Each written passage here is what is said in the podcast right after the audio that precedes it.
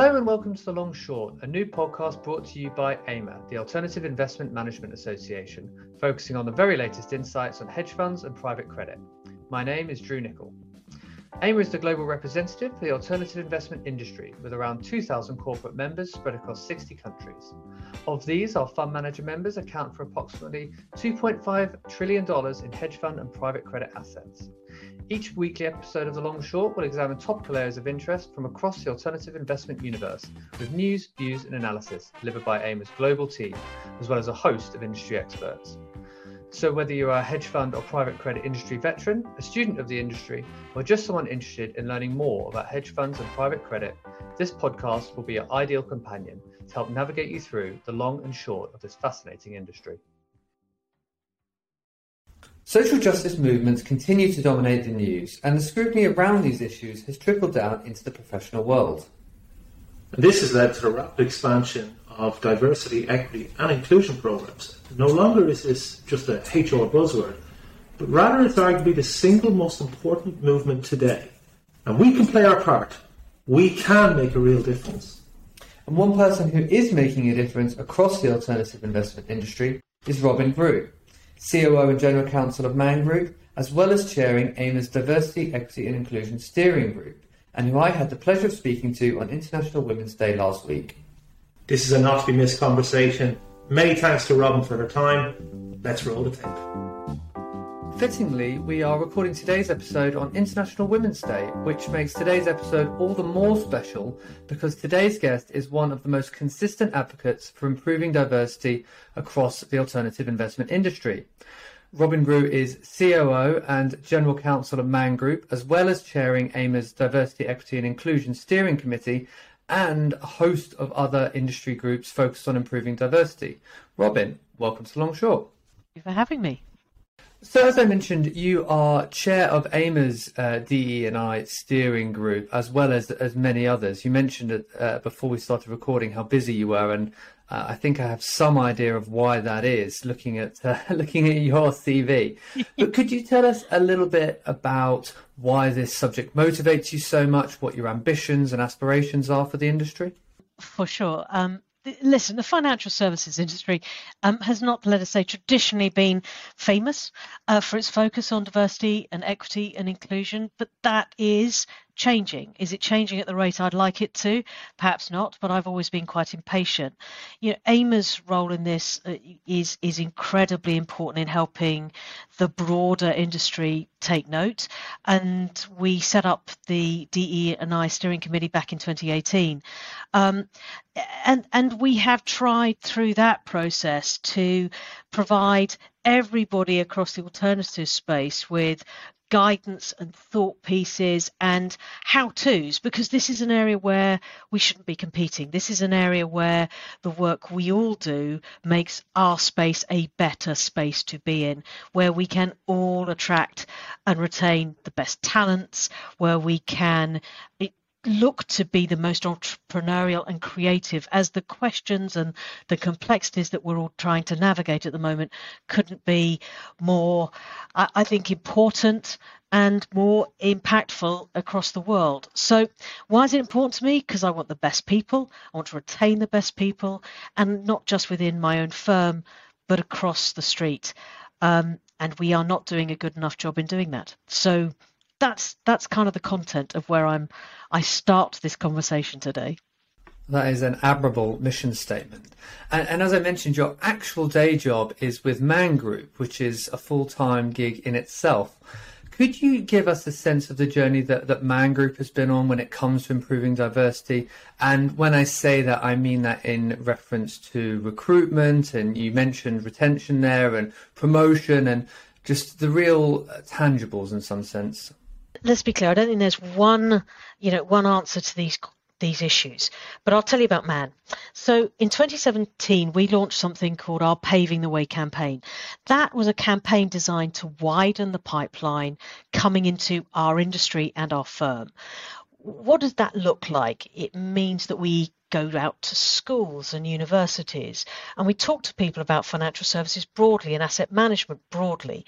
And we spread the word that even though you may never have heard of it, that, or, or perhaps you have a view of this industry being something that is only about self interest. That's not the case. And actually, there is a career path that is open to everybody. Um, in addition to that, we have grassroots employee networks. And, and the reason I emphasize the grassroots piece here is because there is nothing more passionate than people who are engaged in this and want to make a difference. You, when you look at civil rights movements, they came because people said, enough, we want to change something. It wasn't the ruling parties or the ruling institutions at that point that changed something, it was the people. And that's the same in every one of our organizations. Our people care. So we have networks and we have work streams. The networks we have are Pride at Man, which is about the LGBTQ plus community, Black employees at Man, our Beam network, Women at Man, it speaks for itself on our families network. But we also have work streams that also go across all communities and all spaces and basically they're honed around things like next generation. What is it like to start in our industry? What is it like to start in our firm? How do we support one another? Social mobility. What is it to, to come to work and come from a different economic background than you think those people have experience around you um, have had access to? Neurodiversity and of course disability in this space. So we have work streams, we have networks. We have also a wide range of initiatives where we bring people into our organization because of that can talk around the intersectionality of these issues. So, for example, we had Nicola Adams come and speak to us, the Olympic champion, double gold champion, I think, and you know who can talk to Pride, who can talk to WAM, who can talk to Beam, and who can talk to Strictly, and who doesn't want that? You know, we've had Nicolas Hamilton, um, who's again you know, been involved around disability and Beam and motor racing, and and what we try to do here is expand the application and the interest across our organization in these issues that it goes beyond just talking to the same people that we try to talk to people who might not have had access or want to talk about this stuff in the in their ordinary everyday life. We are committed in other words to providing something for everyone because it's about all of us getting on board with this and it's about all of us making a difference and making change.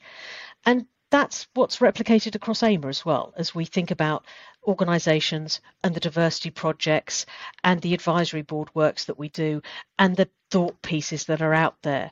We want to add the richness, I think, of this this subject matter and actually the output of it to the wider organisations that we work alongside, as well as the work we do within Man Group. And we take the lessons we learn and we share them, the things that have worked for us and the things that have perhaps not had as much impact as we'd hoped. That's the balance of the learning curve of this type of space, I think, Drew.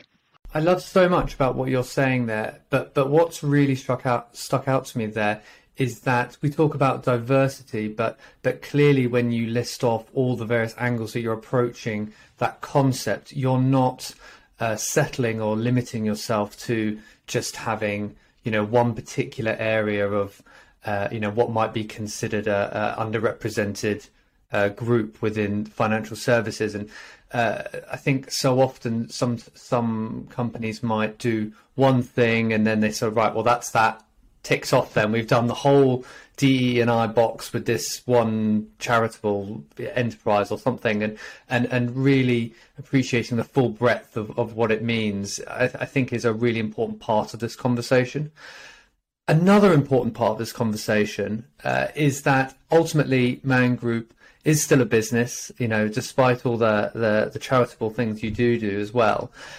And there is an investor component to this. And obviously, this comes under the very broad umbrella of ESG, and uh, the S often uh, gets gets captures the DE and I point in that. And again, we hear all the time from various angles how ESG is becoming a key criteria for investors, uh, specifically public pension funds, but not limited to those. How is that? Uh, how is that playing into the work that Man Group is doing? When you speak to investors, how interested are they? Are they becoming more sophisticated in their opinions? And is this something that's, I assume, changing all the time? It's a great question, and you know, we can talk about, I can talk to you about the many conversations we now have that we just didn't five years ago. You know, I put a marker in the line, say five years ago. A massive change in how diversity and equity inclusion is part of the conversation. It's getting new um, appreciation as well through the ESG lens, as you talk about that social impact piece. Almost all of our RFPs today include questions about diversity, equity, and inclusion at Man Group, and that just simply wasn't the case. I'd say as recently as three years ago. Um, on diversity, equity, inclusion, there are a few common themes we're seeing client questionnaires sort of generally focus on. Data, stats, you know, that what what are you? What's the data you capture? What do they look like?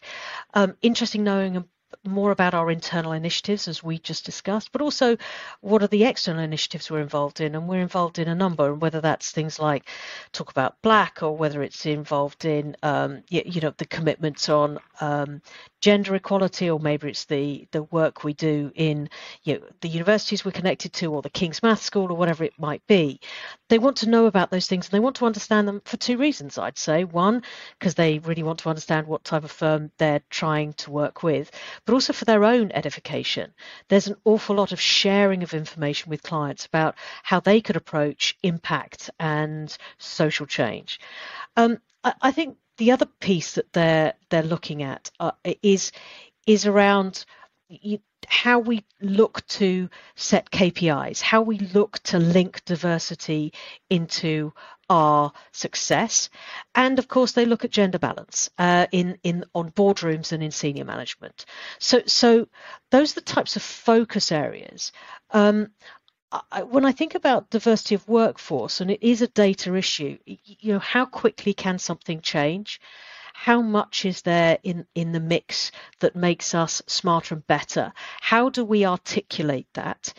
Um, and the authenticity of people's approaches. You know, as I talk to allocators, they want to know that this is real. So back to your earlier point, Drew, about the sort of the tick box exercise here. I support this charity, isn't it fantastic?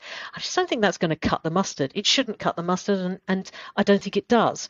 I think this is about what you are actually doing that's going to bring about change. And that those levels of questions are increasing and the sophistication of those questions are increasing. Quite frankly, I welcome it and I applaud it too.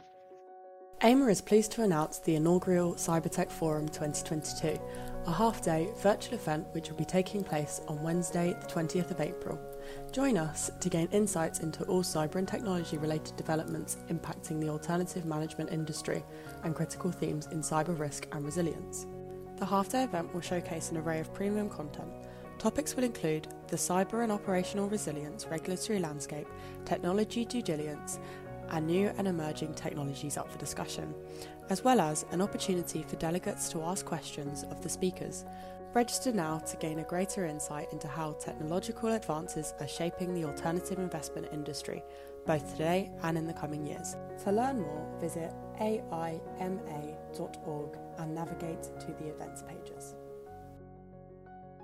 And you, you, mentioned data there, and, and I think it's a key part of the issue that ESG, or, or the it's a key uh, phase in the evolution of ESG in our industry of, of having that data come through, it, not just because we simply weren't making we weren't, weren't creating data sets around these issues in the past and this goes across the EDS and the G.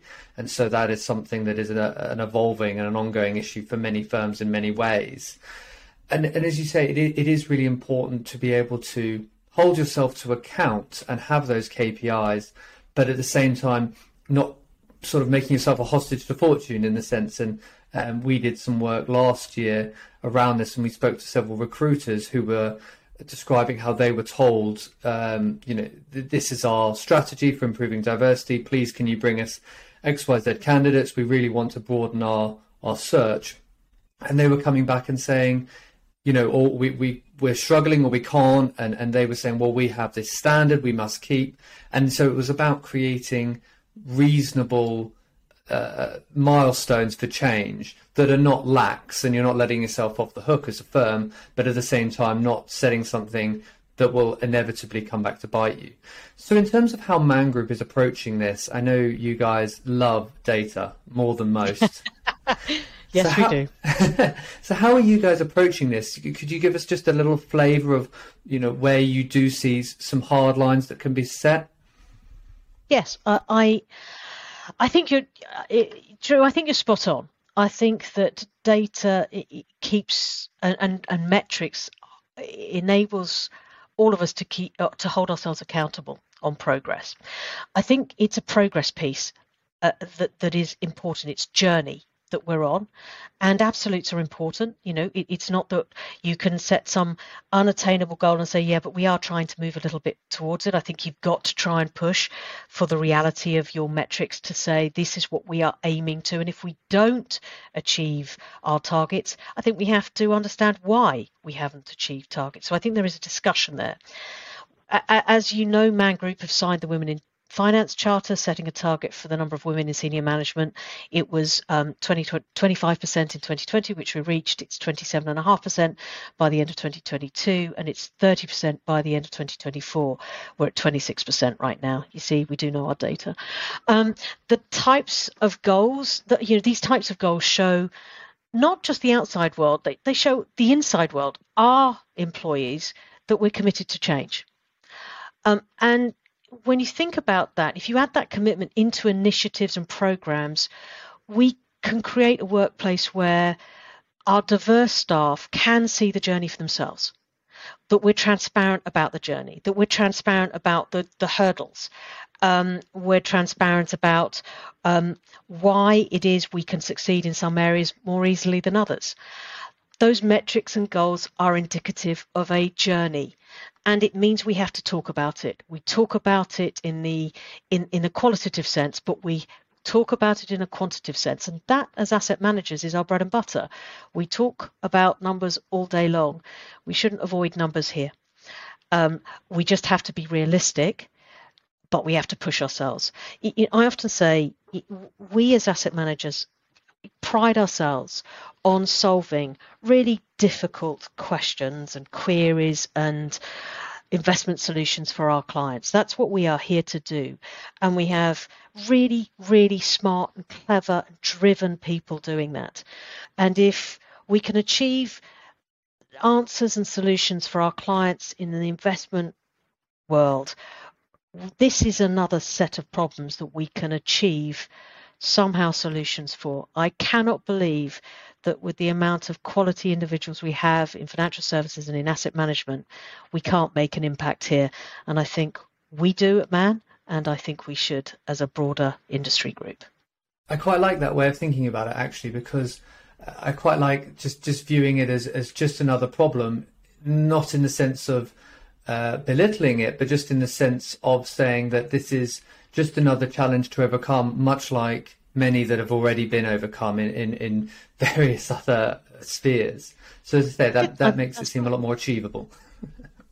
Yeah, well, I, I, I, think it is achievable. It's it's no less complex and it's no less difficult, but it has to be something we solve because it is for the best of our industry and it's for the best of our firms we cannot possibly think that the smartest people will come from a singular demographic. That's insane. Um, and, and so, if you think that our firms need to be populated with the brightest and the best, the most passionate, the most entrepreneurial, the most creative to navigate the times which we are staring down right now, how can we possibly do that without having the opportunity to hire from, retain, grow? Talent from every part and every walk of life. Now, just before we move off data, I just want to approach this problem from a slightly different angle, and that's uh, when it comes to the investment decisions that man is making, or just more broadly around how uh, hedge funds or other investors might uh, go about their due diligence when it comes to, to DE and I, ESG there is obviously going to be some discrepancy when it comes to public and private markets. But is that challenge really that stark? Is it again? Is it not just? Is it very surmountable, but in a different way? Is should we be holding private markets to different standards than public markets? I, it seems not really. I don't think so. I think that those standards should be the same. The differences you've got in our world, of course, is between publicly listed firms like Man Group or those that are privately held. Those that privately held aren't just in private markets, they're in liquid markets too. I think this is a fundamental issue about quality and talent. And I have never met anybody in in the many thousands of years it feels like I've been doing this. this is why this is good that it's recorded and not videoed. It seems to me anyway. Um, that that that doesn't want brightest and best. Um, so this is a real challenge for all of us to get this right. I, I think the it is important that we understand as an industry that there are many other options for people to to, to put their resource against, right? That if you think about it just in the next generations coming out of our very finest and best universities, um, that they have a choice of who they go work for. Is, is, is a very simple way of thinking about it. I want us to be an equal part of their thought consideration. Um, I want them to think that they can succeed, um, that they can see role models, that they can see value, um, in in committing their themselves to our space. And I think we lost some of that narrative. I think we lost the fact that we can explain that financial security for millions and millions of people across the world is an incredibly important goal. It's a very valuable thing that we do is take that responsibility seriously and deliver back to investors alpha. That is what we come to work to do every day. As much as we might talk about these huge numbers um, of assets under management or whatever it may be, ultimately we are here every single day to make sure that we return value to the pension holders who were teachers for all of their careers or metal workers or ambulance drivers. And our responsibility is to make sure that they have a, a, a secure retirement or a secure set of savings that they can call on. That's really important in a world which is unsure and where different countries have different protections and different welfares. So uh, I don't think that changes. I don't think it changes if you're trying to achieve that in private markets or you're trying to achieve that in public markets. I think that responsibility is something that we have for all of us, and we need to make sure we have the very best people working alongside us to de- deliver that alpha back to ultimately our end clients. Again, I, I, like what you're saying here in, in, in some ways making it painfully simple. And the question is, do you want the best? And if you want the best, then progress needs to be made and, and doors need to be opened and eh, programs need to be set up. And it's, it's, it does seem to seem like a, a very large and complicated issue in some sense, but it can also be distilled down to that very simple question. And, and the people you're asking that question to is ultimately you know management figures and, and senior people that, that may have succeeded uh, in the in the current or the, the previous status quo, as it were. And I mentioned at, at, the top of the episode all the various institutions and, and working groups and committees that, that you, you know, somehow find time for but there is a big part of this around the role of senior leadership and and the, and the role that they play in. Uh, I guess it's sort of commonly described as you know making sure to sort of leave the ladder down and and and, uh, and and and and that that really is such a crucial part of that conversation. So so how do you think about that in terms of the role of senior leadership and uh, how important it is to have that to have these conversations happening uh, not just with the, you know the newer generations that might be more um, more naturally open to these questions than maybe older generations. It is it, it is critical, right? Senior leadership, the tone from that top piece that we all talk about, it matters. It matters, and senior leaders need to shout about it. They need to drive this home. They need to bring themselves into this debate. And a lot of those senior leaders, not all, but a lot of those senior leaders are male.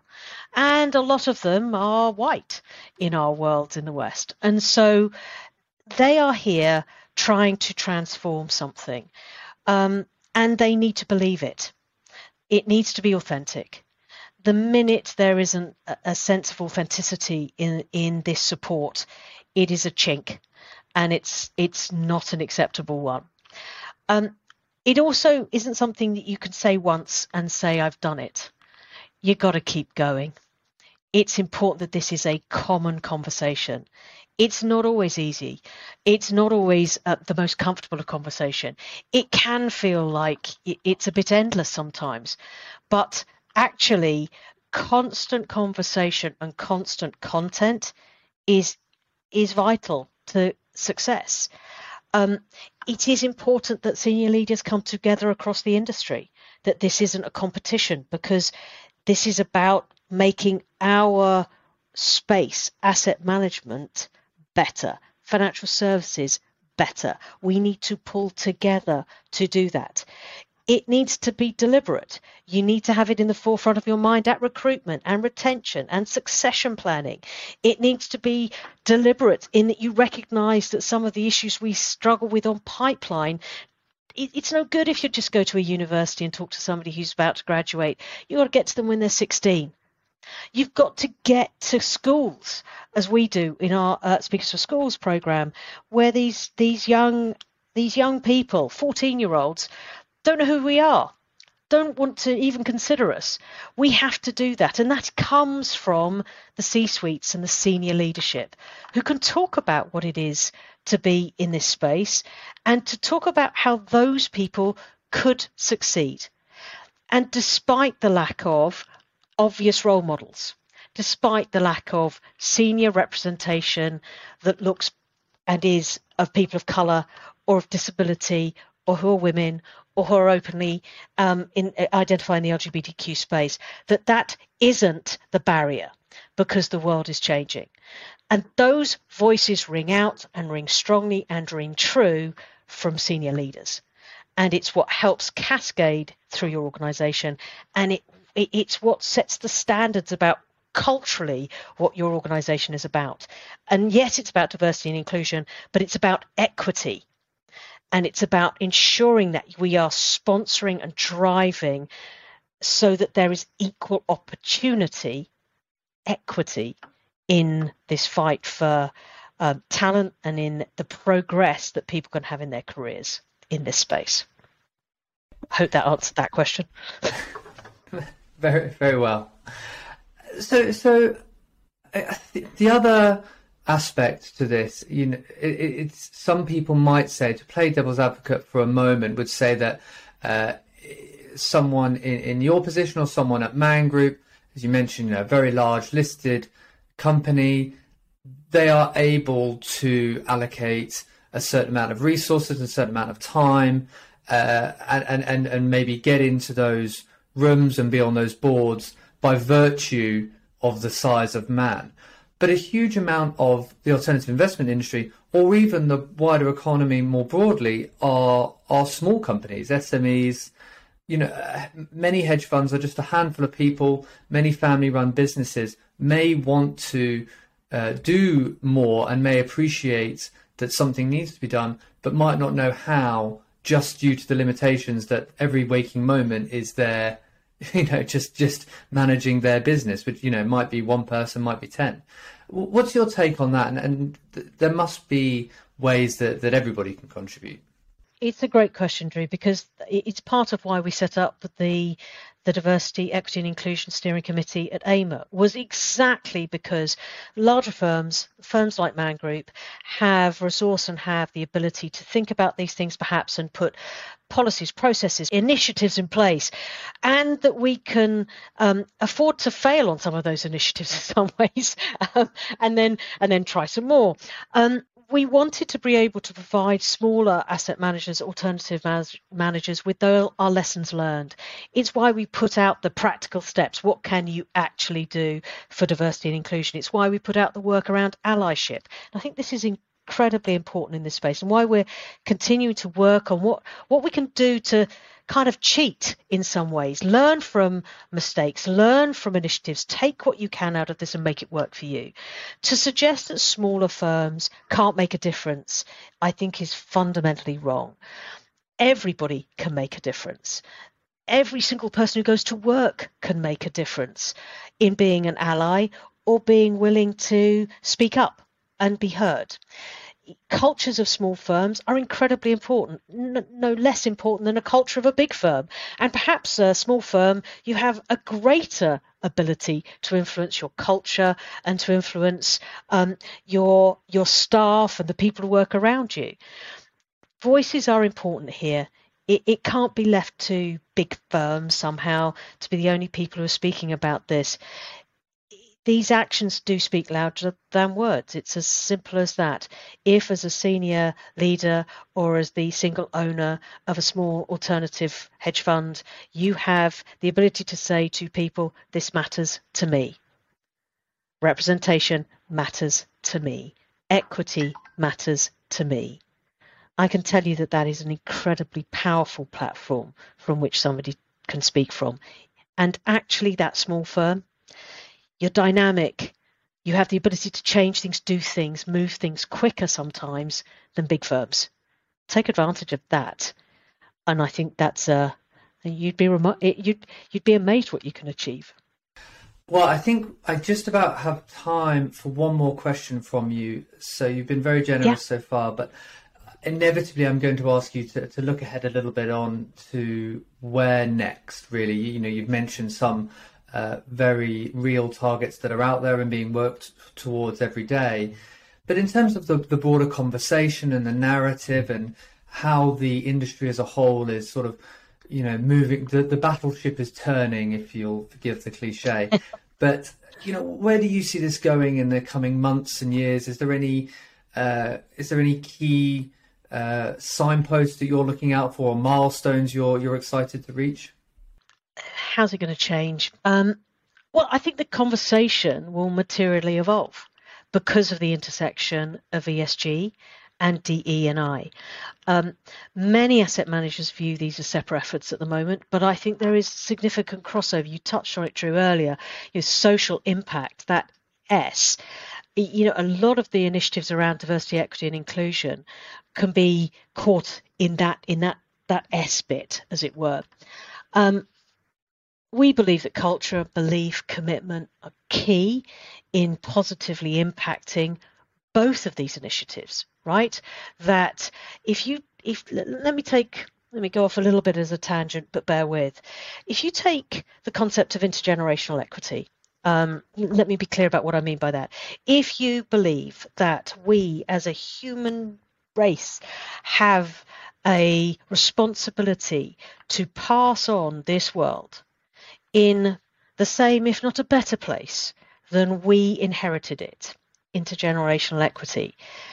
We have a journey as we look at climate change, and we have a journey as we look at the world to balance returns today with that long term approach of the benefit for tomorrow's savers and pensioners. If we're going to achieve that, we've got to work rather tirelessly, some might say, to improve both diversity, equity, and inclusion and our offerings around ES and G, the RI side of our lives. Each is going to contribute and each is going to enhance our success as both an industry and as a firm. Delivering solutions for our clients whilst delivering solutions for the world is our new world. That's what no, nothing no, no less or no smaller a challenge I put out there today is that we as an industry have a role to play and a pivotal role to play in navigating some of the most tricky issues that we have and, and that we face as a world. And the reality is that diversity and equity inclusion are part of solving those things. You know, in ESG, when you think about those, you know, the, the, the poorest parts of our community are disproportionately impacted by climate change, as an example. And those parts of our community can be disproportionately um, impacted by our transition from fossil fuels into renewables, for example you can't escape the intersection of these two concepts, and we shouldn't. But we have a role to play, and it's an incredibly important role to play. And it is front and center in most people's minds and um, as we as a world tackle climate change and we tackle um, the issues we face with social inequity in the world. So, what do I see? I see this as coming into sharper and sharper focus. And I think it is our responsibility to be part of finding the solutions to help the world get through this. Slight, slightly big way of ending this, I'm guessing, Drew, but nevertheless, something I believe very, very strongly. Well, that is, I think, the perfect closing remarks. Uh, and uh, I'm sure uh, you and I are on the same page, and, and our listeners, I'm sure, will agree that although we have spent some of this conversation uh, outlining the scale of, of the the challenge ahead, I think this has also been incredibly uplifting in that a lot of progress is being made and a lot of very uh, focused and motivated and, and, bright people are on the task. Uh, so I think all that's left for me to do is thank you so much for joining us today on the long short, and uh, I'm sure we'll have you back again soon. Thanks, Drew. Really appreciated it. So, Tom, of course, you can't solve injustice and inequality during a single 30 minute podcast or one off training session, can you? No, not at all, Drew. It takes a long term commitment to create a truly diverse, equitable, and inclusive environment. And AIMA is proud to work with our industry to create a more meritocratic environment. To quote Robyn Grew's comments, in the forward that she wrote for our alternatives paper. The people who come to work every day in the industry are the essential element in the success of DE&I. It has to be embedded in the culture of our industry at every level, from the most junior person in the firm to the executive's corner office. And to learn more about how the industry is doing its part to be more diverse, equitable, and inclusive, please go to our website at www.aima.org then go to Education on the homepage menu and scroll down to Diversity and Inclusion. And there you will see a host of AIMA D&I publications, including the Alternatives paper, the first of our DE&I guidance published in 2019, which lists no fewer than 45 practical recommendations to enhance DE&I across the hedge fund and alternatives workplace. Further, this paper draws on AIMA members' own perspectives to explain why D&I matters and to identify the advantages of diverse and inclusive teams. It highlights a range of career opportunities at hedge fund firms for curious and ambitious people of all backgrounds and tells the stories of prominent members of the industry who took less traditional routes to success. We followed up on this work in the summer of 2021 with a guide on allyship with the appropriately worded title How to Be an Ally. This guidance provides examples on how members of the alternative investment industry can support their colleagues, breaking allyship down into four pillars listening, supporting, educating, and persisting. I mention also regarding our due diligence work, recognising the importance of DE&I, AIMA teamed up with Albourne Partners to produce a diversity and inclusion due diligence questionnaire. So this, of course, will then not be the only podcast that we record discussing DE&I, and we make no apology for returning to this topic. We will both showcase and challenge the industry as it looks to move the dial positively on this critical subject. Thank you again for listening, and we look forward to speaking to you soon. Bye for now. The Long Short was brought to you by AIMA, the Alternative Investment Management Association, the global representative for the alternative investment industry. As always, you can get the latest episodes by subscribing to The Long Short on Spotify, Apple Podcasts, and Google Podcasts, or by streaming episodes directly from our website, aima.org. Thanks for listening.